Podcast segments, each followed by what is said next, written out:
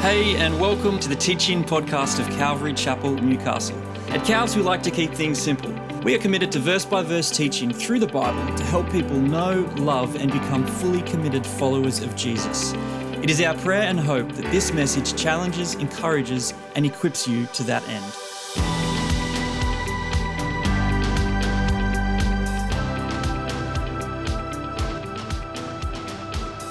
We uh, moved into our house, was it about two and a half years ago, and there was a sheep in the backyard. Louis the sheep. I'm not sure if that's his name, but uh, our three year old son, although he was 18 months at the time, Asher, he, um, he named him Louis, and so we call him Louis. And there he is up there. So that's there was a little fence separating Louis, you can see, in this kind of back paddock, I guess. And in all my wisdom, one day I was doing some, some work in the backyard. I dropped this fence and then I came inside. I think I just showered up and I was in like shorts. I wasn't wearing a shirt or anything. I might have even been boxers, just to give you the image. And I'm standing there in the kitchen and uh, my wife Julie said, So you've got the fence down now. Are you sure Louis is not going to just run off?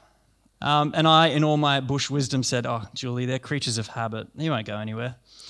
Well, literally, as I said that, Louis starts trotting off down towards the house near our clothesline. So I looked at Julie, and then she just looked at me and started laughing. So I ran out there in my briefs, and I'm running after the sheep, and he starts tearing off. And so I'm racing around our backyard after Louis the sheep. And uh, eventually, I was doing these ones, you know, the big stick, and I got him to, to go back up into the backyard. And eventually, I got him all the way back up to the neighbors, and I shut the gate right up the back. Sheep are singularly unintelligent creatures. But Louis fooled me, so what does that say about me? Isn't it in the wisdom of our Lord to humble us with simple creatures like a sheep? And with that, today, as we come to Psalm 23, a beloved psalm, it's perhaps the most common psalm read out at funerals. This is all about our sheepishness. If you haven't been tracking with us here at Calvary, we're um, doing a little mini series to kick off the, the new year, and we're calling it Cross, Crook, and Crown. And this is the second installment. So last week we looked at the cross. This week we're looking at Psalm 23, which is the crook, the shepherd, the staff.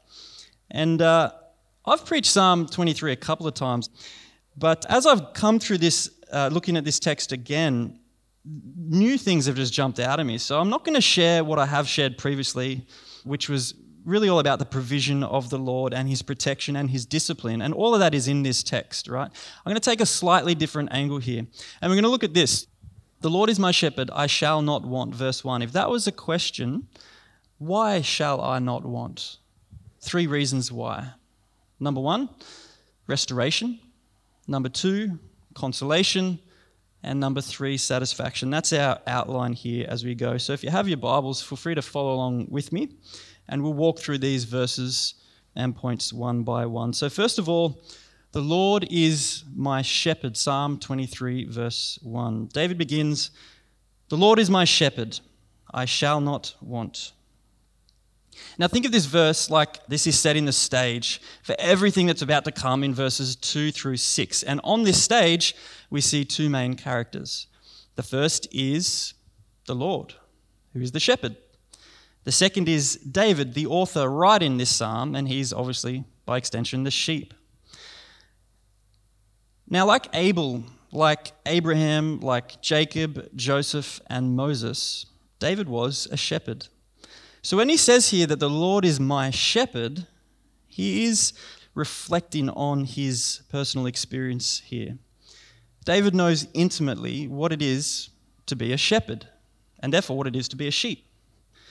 What that means then for you and I is a bit of a hard dose of reality. When, if, if we want to say along with, with David that the Lord is my shepherd, we need to reckon with the reality of what it means to be a sheep. If we are sheep, that means number one, we aren't leading, we are following.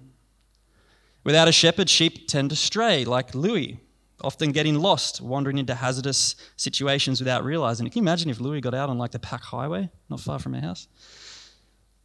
Secondly, we aren't strong, we are weak. Sheep rely on the strength of their shepherd because they don't have sharp claws, they don't have sharp teeth. By themselves, They're completely vulnerable and defenseless. That means if we're sheep, that we aren't wise, we're foolish.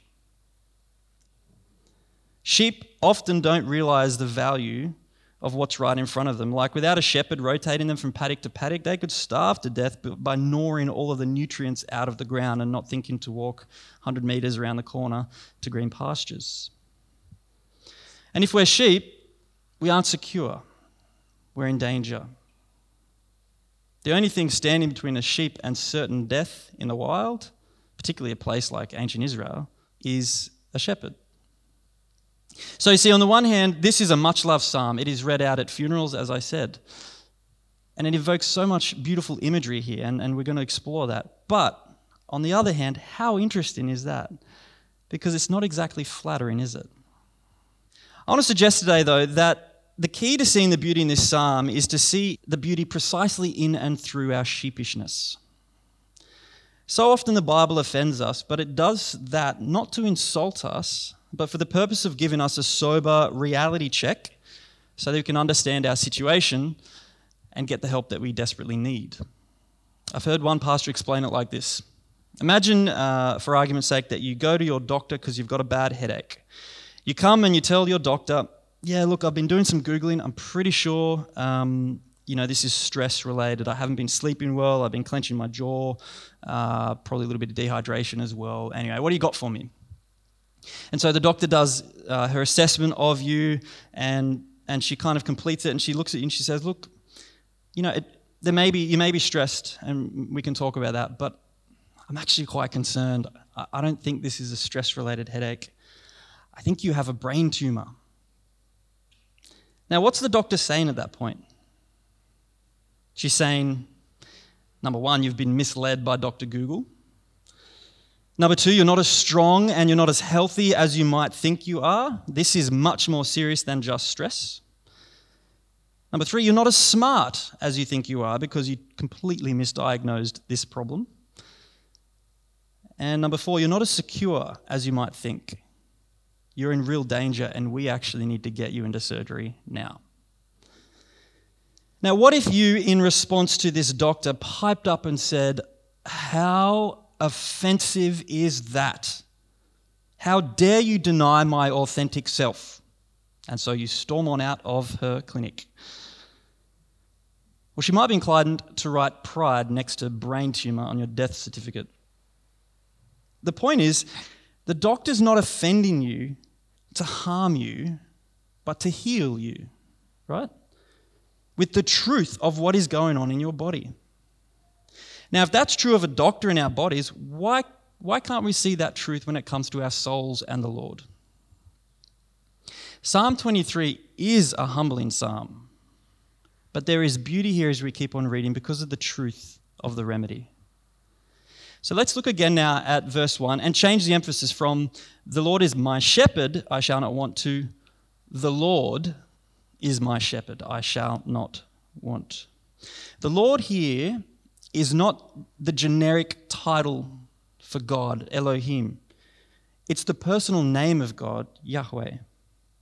So, the kind of relationship David is describing here is a personal relationship. But remember, that personal name of God that was handed originally to Moses was for all of the nation Israel. So, again, to go back to something that we discussed last week, what we have here in verse 1 is something personal from David's experience, yes, but it's also something more than that. It's also something covenantal.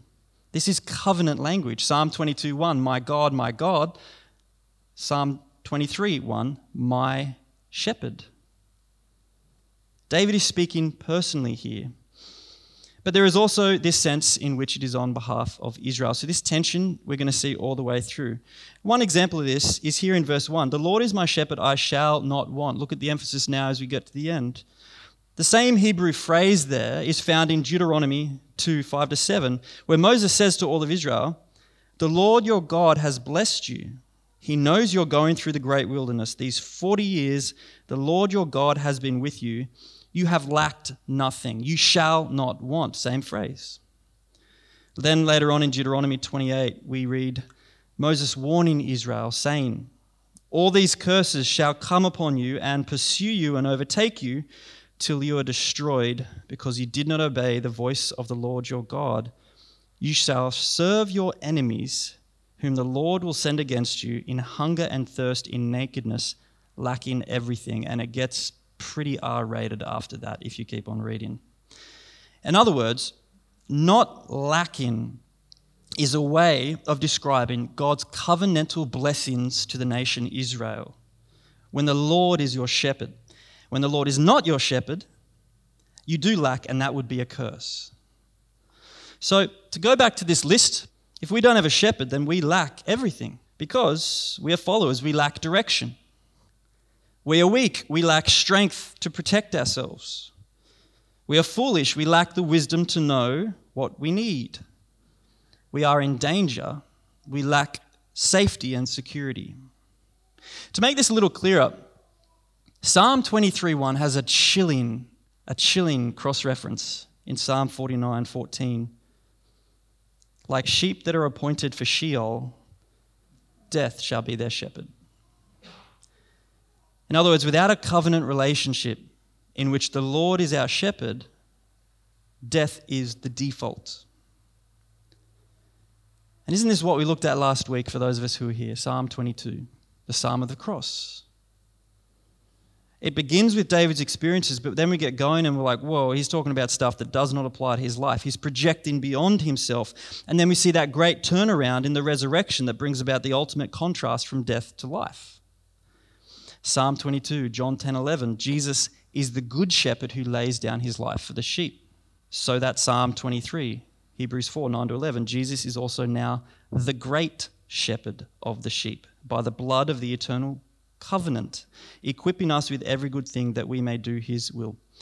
Let me put it this way if there were no Psalm 22, there would be no Psalm 23, there would only be Psalm 49.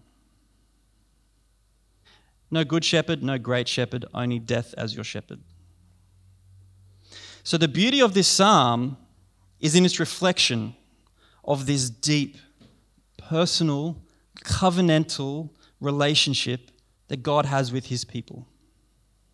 So, to have a harsh reality doctor check one more time with you all, if we cannot say along with David that the Lord is my shepherd, then nothing in this chapter applies to us. This psalm is grounded in covenant. And for more on what that means, Catch up last week online. So the Lord is my shepherd, I shall not want. Why shall I not want? Great question. The first reason we have here is because of restoration. Let's look at verses 2 and 3. He makes me lie down in green pastures. He leads me beside still waters. He restores my soul. He leads me in paths of righteousness for his name's sake. Notice the pronouns here. He makes, he leads, he restores, he leads his name. God is the one doing all of the work here, which is in keeping with the shepherd metaphor, because, again, we're the sheep. And what does Isaiah say about sheep? We all, like sheep, have gone astray. We have turned everyone to his own way. We're like Louis, the sheep. Prone to wander, Lord, I feel it, prone to leave the God I love. But oh, to grace, how great a debtor, for daily I am constrained to be. Let thy goodness, like a fetter, bind my wandering heart to thee. We have here in verses 2 and 3 a description of how the great shepherd binds himself to his sheep by taking the initiative at every point in our walk. Now, it's not hard to imagine how David, as he's penning this psalm, drew inspiration from his own experiences as he sat there, no doubt, with some sort of a scene like this before him. These beautiful word pictures we read here of green pastures and still waters. This again is personal for David, but it's also a corporate thing, uh, as there is precedent here with the terms used for the nation Israel. Exodus 15:13. The people you redeemed, you led in merciful love. You guided them under your protection to your holy pasture or Numbers 10:33, which speaks of waters of resting places. That's the literal translation of still waters, waters of resting places. It casts our mind back to what the Lord sought for Israel in the wilderness as he was guiding them to the promised land. Or to go back even further, this idea of waters of resting places, it takes us back to Genesis chapter 2 and what we read there about God resting on the seventh day from all of his work. In Genesis 2:15, he placed Adam and Eve into his rest on the seventh day to live. So you might say then that these word pictures here in Psalm 23 of green pastures and still waters, they are David's way of of trying to describe how God shepherds his people through life to that place of rest that was lost in Adam and Eve. This is a picture then of restoration, of a returning, a re establishing humanity to the place and the space that they were always created to be in, namely God's rest. We were made to live in God's rest. That was certainly true in a literal way for the physical land covenant with the nation Israel. But metaphorically as well, we can extend that here and think of it for us as though we're all wandering through this wilderness of life, trying to find a land flowing with milk and honey, so to speak, trying to taste the transcendent. Only oftentimes we are doing that with the limited things of this world, aren't we? Limited things which can never satisfy that eternal hunger that we have. This idea is expressed in a book by French philosopher Albert Camus, known as, uh, goes by the title The Fall. This book was published in, I think it was the late 50s, just after World War II, uh, a little period of the 20th century that W.H. Auden, in a famous poem he wrote called The Age of Anxiety, because of basically, you know, you're coming out of two successive world wars and social unrest was just at an all time high. There was a lot of anxious um, people out there. Camus writes The Fall during this time in Paris. And his novel is basically it's an exploration of this social anxiety, uh, processing the guilt and the judgment that was going on at the time. And the main character is this lawyer from Paris who just confesses all of the things he's done in very candid language. And in one confession, he writes this striking statement. Listen to this Despairing of love and of chastity, I at last bethought myself of debauchery, a substitute for love, which quiets the laughter, restores silence, and above all, confers immortality. Because I longed for eternal life, I went to bed with harlots and drank for nights on end. In the morning, to be sure, my mouth was filled with the bitter taste of the mortal state, but for hours on end I had soared in bliss. This guy's not a Christian at all, by the way. Uh, but is that not a candid confession of how we all look for the transcendent in the offerings of this world? You may not identify with what this Parisian lawyer was doing, but we all have things in life that we turn to. We all have our green pastures. We all have our still waters of preference that we eat and drink from in an attempt to restore our souls because we feel something is missing, something is lacking. The only problem is, if our pastures or our waters are the things of this world, then sure, we may find bliss in them for a couple of hours, but eventually the hangover will come, and with it, the bitter taste of the mortal state. In other words, if you try and feel the hunger and thirst of your soul with the things of this world, eventually you'll eat the green pastures down to the dust and you'll drink the still waters dry. You see, we're all wandering here in life. And we're all driven in certain directions to do certain things. I don't think that's a question. We're all moving with purpose. There's a reason why you woke up, there's a reason why you're sitting in this chair right now. We all have shepherds that lead and guide the decisions we make, but if God is not the ultimate shepherd, regulating all of the other things that we do and say and speak and feel and think, then we will never find the ultimate resting place. That's the story of Israel's aimless wandering in the past, isn't it? As they fashioned idols along the way. Now, here's the, here's the challenge because idols aren't necessarily a bad thing in themselves. Sex and alcohol were the shepherds of that Parisian lawyer. Both good gifts from God. Sex is on page one of the Bible. Nothing wrong with it. But they're no promised land. Like, if that's all we're shooting for, we're going to be frustrated. Augustine, the great fourth century uh, bishop of North Africa, expressed it like this on page one of his uh, autobiography, The Confessions. O God, you have made us for yourself, and our hearts are restless till they find their rest in you. Now, for Augustine, this restlessness of the human heart is what we might call anxiety today.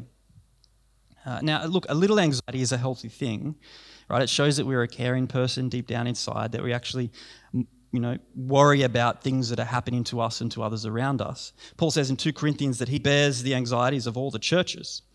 A little anxiety is a healthy thing, but when anxiety grows into this wholehearted restlessness of the soul, where it's all consuming and it's crippling us, Augustine says when that happens, it's because we've taken something finite and we've made it into an ultimate thing. We've taken something that this world offers, something likely very good. This is the challenge of idolatry something likely very good pleasure, leisure, friends, recognition, a parent's love for their children. Like, what parent is happier than their most unhappy child, right? We all have things that lead and direct and guide us in life. But when we take those things and we make them into the ultimate things that regulate all of our heart's affections and mind's attention, we end up putting the eternal weight of our expectations onto it and it can never deliver. So we get frustrated we get restless. We get anxious. We continue to wander in the wilderness looking for home and we never find it. Let me give you an example from my own life because I don't want to be overly. I've heard too many sermons that have been overly simplistic on anxiety and I don't appreciate it. Let me just be careful here. I don't know what experiences anyone here has had with anxiety. So let me talk about myself, okay? I never really understood what anxiety was until these last 18 months of my life I remember coming home one day, I don't know, early last year, and I said to my wife, Julie, who's a medical doctor, if you don't know, help me understand what's going on with me because between 2 and 4 p.m. every single day, I feel sick. I have something in my throat, like a golf ball. I try to swallow it. I'm drinking like a liter of water and it's not going down. Uh, what's going on? I just, what is it? And she asked me a bunch of questions and we talked through it. And she goes, Oh, sweetie, you are so out of touch with your body. I was experiencing textbook physical symptoms of anxiety. Now, there were reasons for that. I had lots of stuff going on in my life at the time, but spiritually, what had happened to me was that I had taken my eyes off of the shepherd and I'd put my focus on my circumstances and my ability to see myself through what it was I was going through. But I'm a sheep, right?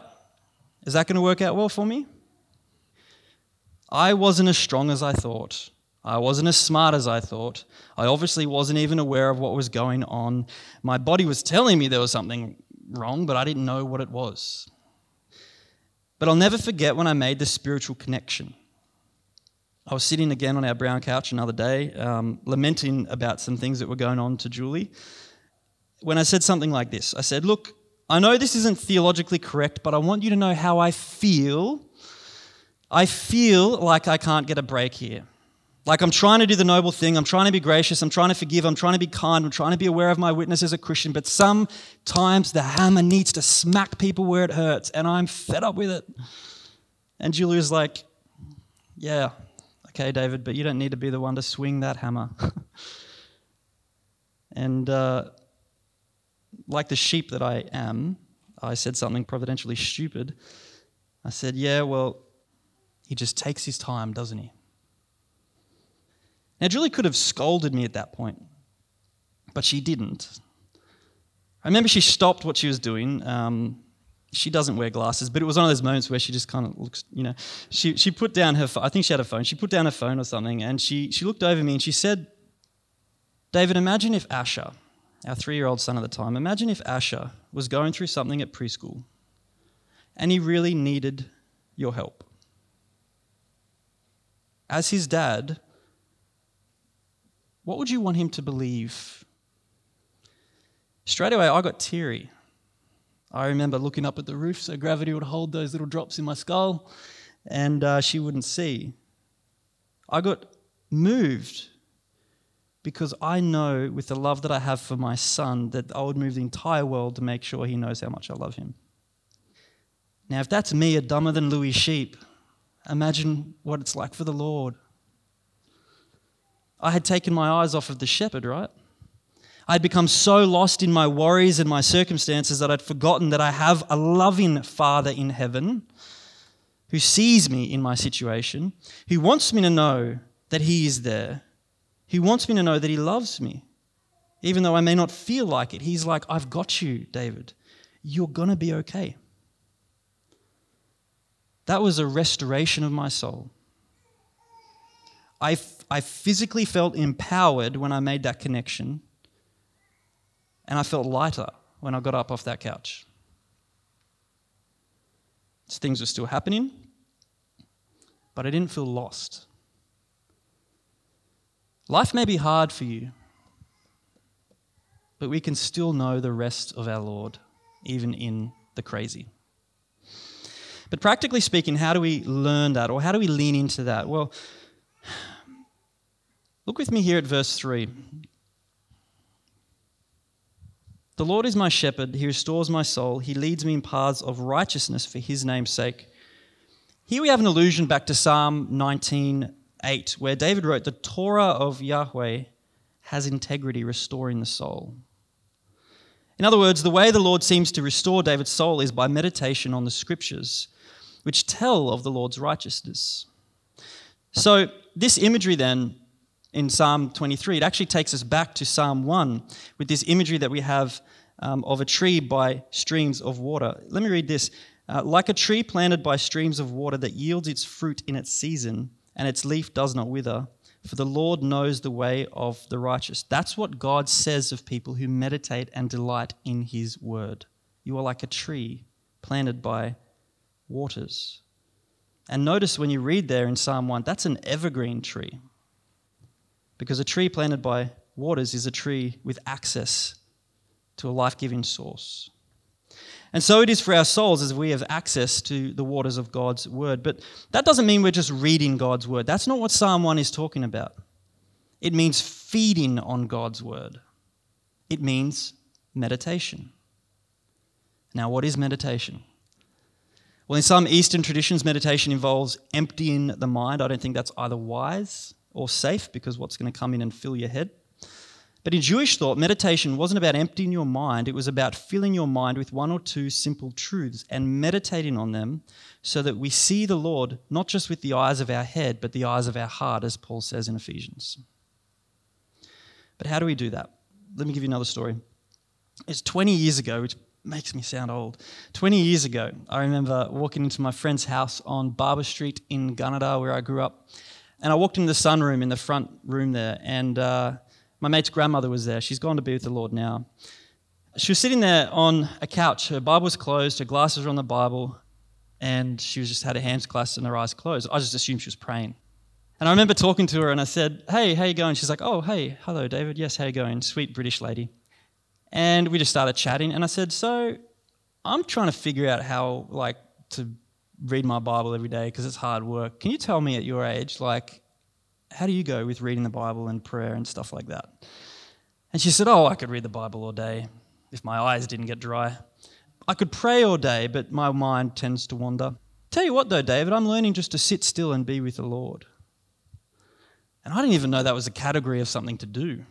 I'm just like, what is that? She goes, You just be quiet and just stay still and, and listen. After all these years, it reminds me of Psalm 46:10, "Be still and know that I am God." Be still and know that I am God. Yep, I know who you are, God. No, no, no. Be still. Okay, I'll be ah, shh, be still and know that I am God. How hard is it for us to be still today?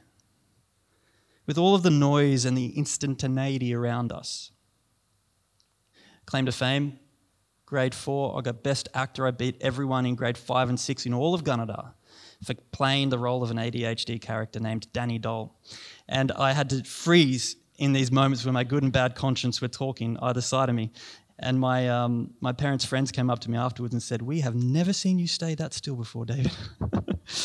I find it incredibly hard to stay still. How much harder is it today when we have these things all around us buzzing at us for our attention? You know, when you go out and have dinner, I wish I could say this is never me, but you look at other people and they're just having a good, expensive dinner together and they're texting. They're with each other, but so are the 20 people on either side of the table that they're interacting with on social media. It's not exactly quality time, is it?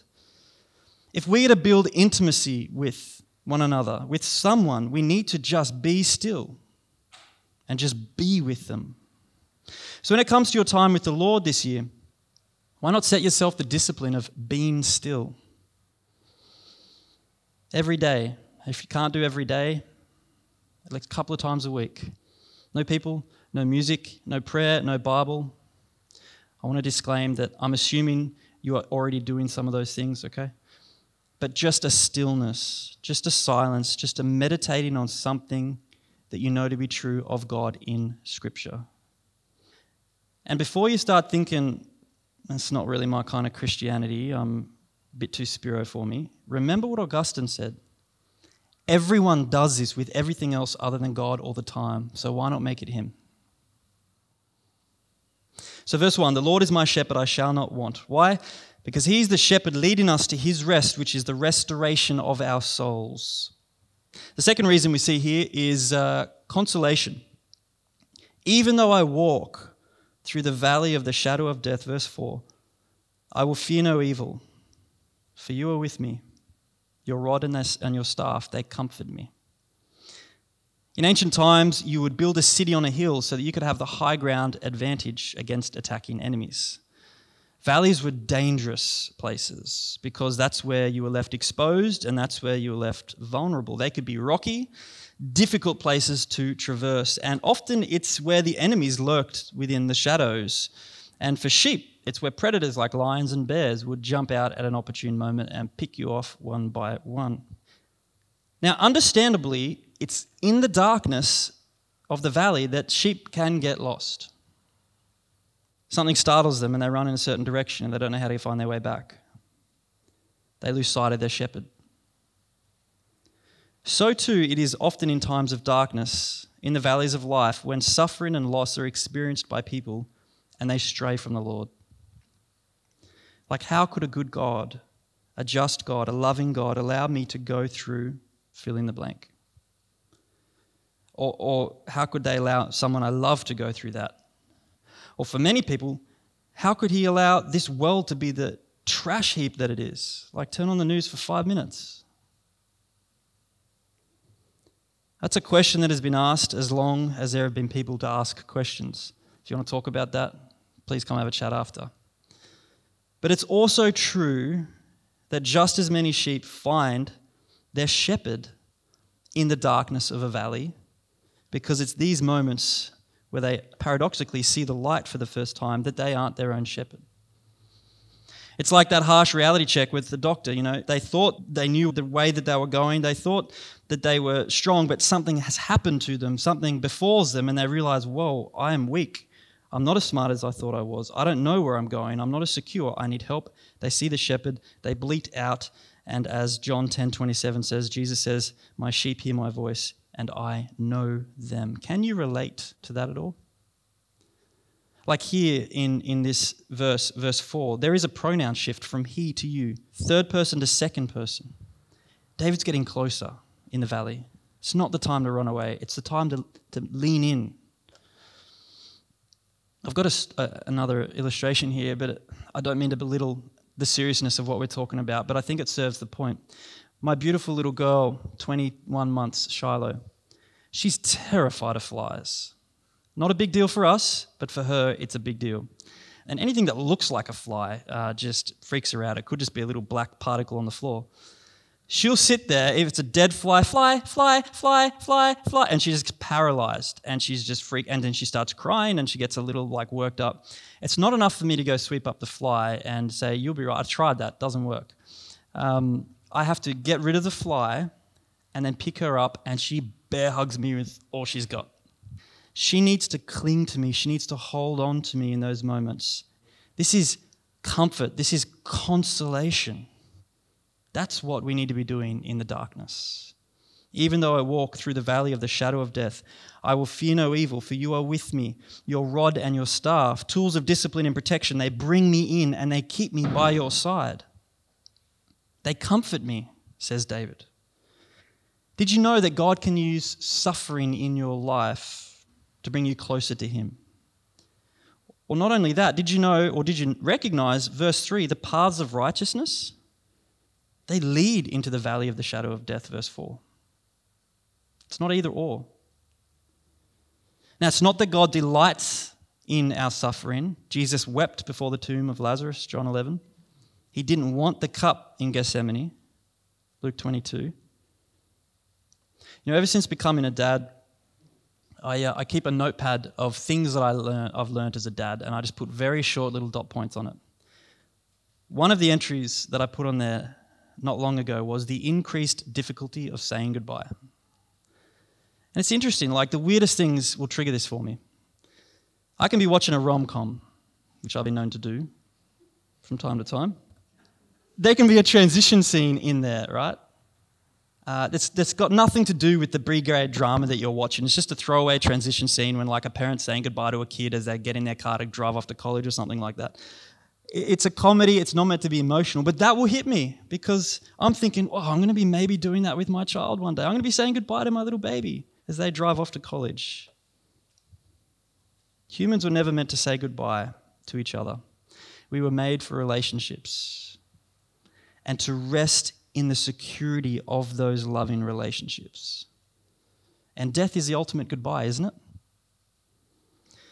But this is where the good news of Jesus comes in, and I want to tell you, and I want to fight for this until they put me in the ground.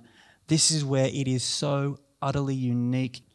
You do not get what we're about to see in any other belief or worldview out there, even non belief. Take one example Hinduism where suffering is seen as the result of you doing something wrong. This is, this is called karma, right? The response is basically do good deeds. As a creed, what goes around comes around. Take Islam, where suffering is seen as the will of Allah. So the response is basically salute and execute. It's fatalism. As a creed, what will be, will be. Take secular humanism, where suffering is seen as a result of chance. There's no rhyme or reason to it. So the response is basically avoid it at all costs, distract it, drug it, pathologize it, surgically excise it, euthanize it, do anything but live with it. Out of sight, out of mind. It's minimization. Make the most of life while you can. How you deal with suffering says a lot about what you really believe about yourself. The Christian view of suffering is completely different to all of this. It doesn't preach karma, it doesn't preach fatalism, it doesn't preach minimization, it preaches walk through the valley of the shadow of death. To walk implies progress. This is a movement through trial to triumph, through hurt because of hope, because of the consolation of the shepherd. This is why we, we can't read and understand Psalm 23 without reading and understanding Psalm 22 first. Humans were never meant to say goodbye. But the God forsaken cry of dereliction, My God, my God, why have you forsaken me? Psalm 22 1. That was the moment when Jesus said goodbye to the Father so that we wouldn't have to. Just like the Lord walked alone through those carved carcasses in Genesis 15 when he cut the covenant with Abraham, that was a one way walk from God alone. So Jesus at Calvary walked through the valley of the shadow of death alone on the cross. Like, if you want something to meditate on, meditate on that tonight. He was alone so that you wouldn't have to be. He was forsaken so that you would be embraced. He died in eternal death so that you can live in eternal life. And let me just be honest here, because sometimes it's frankly really frustrating to come here and preach. It's frustrating for me because if you're going through stuff right now, or have been, or will in the future, these words and everything I'm saying to you out of this microphone might just sound like Christian platitudes. I get that because I've sat in that seat and I've thought it too. But this is why it's not enough to just listen to a preacher boy up the front. I can't console you. Who do you think I am? I'm dumber than Louis. He can. Because even though we may not know all of the reasons for the crosses that we bear in this life, we can look at the cross of Jesus Christ, and be still and meditate on what that means for us and trust God when He says, Follow me. I've been there. I know the way through. You don't get that with anything else in this world. It's blasphemy for Islam. It's nonsense to a Hindu. It's utterly unique to this text before us. The Lord is our shepherd. The promise isn't that there won't be trials, the promise is that there can be triumph through them. You can walk through the valley and fear no evil, for he is with you. And, and that builds, uh, over time, that builds intimacy and an expectation, mind you, to be with the Lord one day in the new heavens and the new earth when the former things have passed away and there'll be no more tears. And that leads us now to our final brief section here. The Lord is my shepherd, I shall not want. Why? Restoration, consolation, finally, satisfaction verses 5 and 6. David concludes his psalm singing, You prepare a table before me in the presence of my enemies. You anoint my head with oil, my cup overflows. Surely goodness and mercy shall follow me all the days of my life, and I shall dwell in the house of the Lord forever. Again, here we have more vivid word pictures describing how the Lord provides for us. It's really a, a neat way that David finishes off this psalm because it just dovetails us right back to verse 1 I shall not want. Why? Because look at the excess we've got, right? It's lavish, it's overflowing, it's more than we need. This is, it's almost understated to say, a, a picture of satisfaction. Now, there's a lot here, but let me just be selective and make three quick observations. First, let's talk about this table here. It's a picture of celebration, but notice it's not just in the future when we finally get out of this dark valley that we'll be chilling out around this table. It's right in the middle of it, in the presence of my enemies, writes David. See, it's not just that God wants us to trust Him to walk with us through trials, He wants us to actually go further and rejoice with Him in that process. Now, is David just out of touch with reality here? No, because here's the great paradox of Psalm 23 The Lord is the only shepherd who knows what it's like to be a sheep. The Lord is the only shepherd who knows what it's like to be a sheep. Again, this is everything we looked at last week in Psalm 22. But th- there's a good exercise if you want to you know, do some homework. Compare the enemies of Psalm 22 with the enemies here in Psalm 23. That should go a long way to helping us realize what people like James mean when they say things like this. Count it all joy, my brothers, when you meet trials of various kinds, for you know that the testing of your faith produces steadfastness. And let steadfastness have its full effect, that you may be perfect and complete, lacking in nothing. In a moment, we're going to take and eat from the Lord's table. And so we're going to come back to this. But now I want to look at quickly this word house. Psalm 23 begins in a field and it ends in a house. This is where it all ends up restoration, consolation, now satisfaction. His goodness and mercy shall follow us all the days of our lives.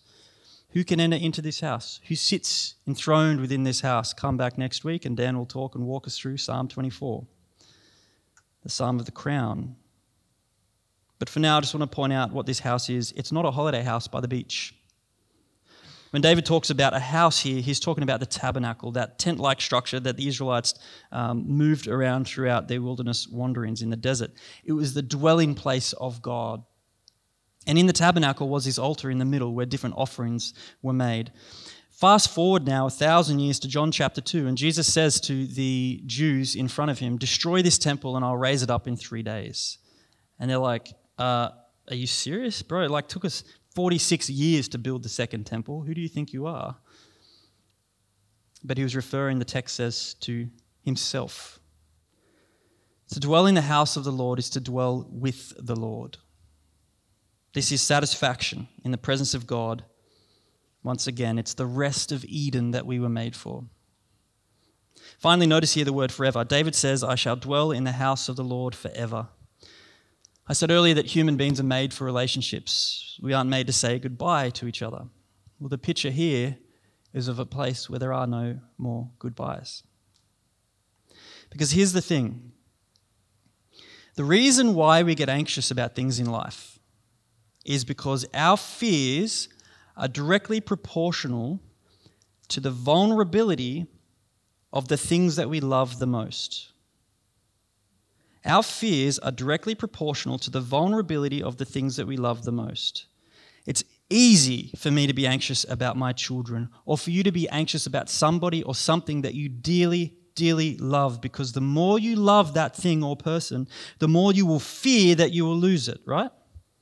But if the Lord is your number one, if He is your ultimate shepherd, your greatest love, your greatest joy, then you don't need to fear the ultimate because you'll never lose Him. This is a forever home. And nothing, we are told, nothing, nothing, nothing, nothing, Romans 8, height, depth, angels, demons, life, death, nothing in all of creation will be able to separate us from the love of God in Jesus Christ our Lord. Because he himself is the forever sanctuary, Isaiah 8. No saying goodbyes. So, restoration, consolation, satisfaction, such is promised to all who say, along with David, The Lord is my shepherd. Let's pray and then we'll have the meal together. Heavenly Father, we thank you for being uh, loving enough to humble us with a psalm like Psalm 23. That just tells us like it is. We're sheep, you're the shepherd, there is no other. Uh, Lord, as we go about our lives uh, with all the buildings and hurried streets and moving cars and the quietness of the suburbs from time to time, the solitude of our own bedrooms. Lord, I just pray, whatever space we're in, that you would discipline us to be still, that we may not be restless, that we may not be anxious for our circumstances, but content knowing that we lack nothing in Christ. Would that wash over anything that's going on, I ask? Lord, help us to see our story in the light of your story, that our daily lives may be marked as a people who are not merely striving for success or personal comfort or anything like that, but those who seek the city whose architect and builder is God. Lord, we've learnt today that you restore us, you console us, you satisfy us, and I just ask that you would press this into our heads and into our hearts. May we feed on what this means for us today, and may we be nourished by it, that we may know and recognize in the pastures and in the valleys your voice, never strain from your side, so that we may come into your house and hear those words as they're written Well done, good and faithful, enter into my rest. And Lord, we commit all of this to you in the name of that good shepherd, that great shepherd, the chief shepherd, Jesus Christ. Amen. Thanks for listening to the teaching podcast of Calvary Chapel, Newcastle. If you would like to check out more of our teachings, please visit ccn.org.au forward slash teachings.